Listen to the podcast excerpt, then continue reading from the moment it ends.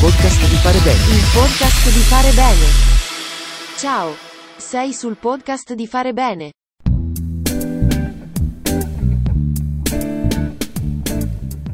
Per la rottura di un problematico accordo di collaborazione con la GIOC, emanazione dell'azione cattolica, che da 46 avrebbe dovuto formare i giovani da passare poi alle ACLI, si costituisce nel 1949 anche Gioventù Aclista, fino a quel momento condotta da Lorenzo Silipigni.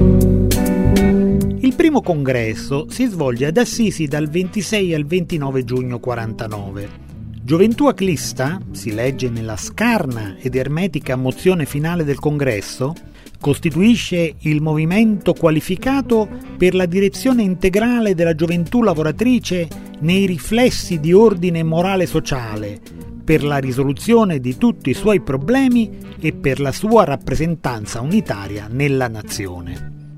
Nella mozione si afferma anche la necessità di un'autonomia funzionale del movimento giovanile nella unità delle ACLI.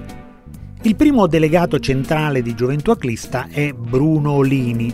Olini, partigiano cattolico, sarà poi amministratore nazionale delle ACLI, fedele collaboratore di Dino Penazzato, infine tra gli scissionisti dell'MCL di cui sarà presidente nazionale. Vice delegato viene eletto Vittorino Colombo di Milano, che alla fine degli anni 50 e fino a metà degli anni 80 sarà parlamentare e più volte ministro. È con il secondo congresso nazionale, svoltosi a Roma l'8 e il 9 dicembre del 50, che si approva il primo regolamento che stabilisce le funzioni, gli scopi e gli organi dell'organizzazione giovanile delle ACLI.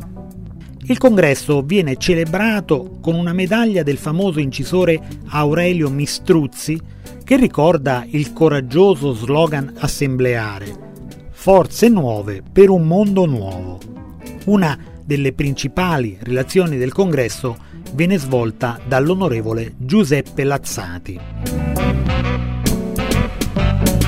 Nella mozione finale i giovani delle ACLI chiedono impegni per la risoluzione integrale del problema dell'apprendistato, che siano seguiti attentamente tutti i lavori riguardanti la riforma della scuola, che si provveda a sollecitare gli organi legislativi nella risoluzione del problema della disoccupazione giovanile. Dopo 70 anni da quel congresso di gioventù aclista potremmo quasi riscrivere lo stesso testo.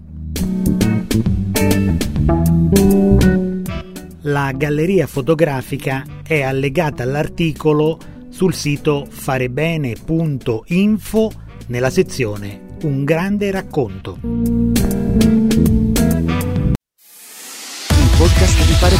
Podcast di fare bene. Grazie di averci seguito. Arrivederci alla prossima puntata del podcast di fare bene.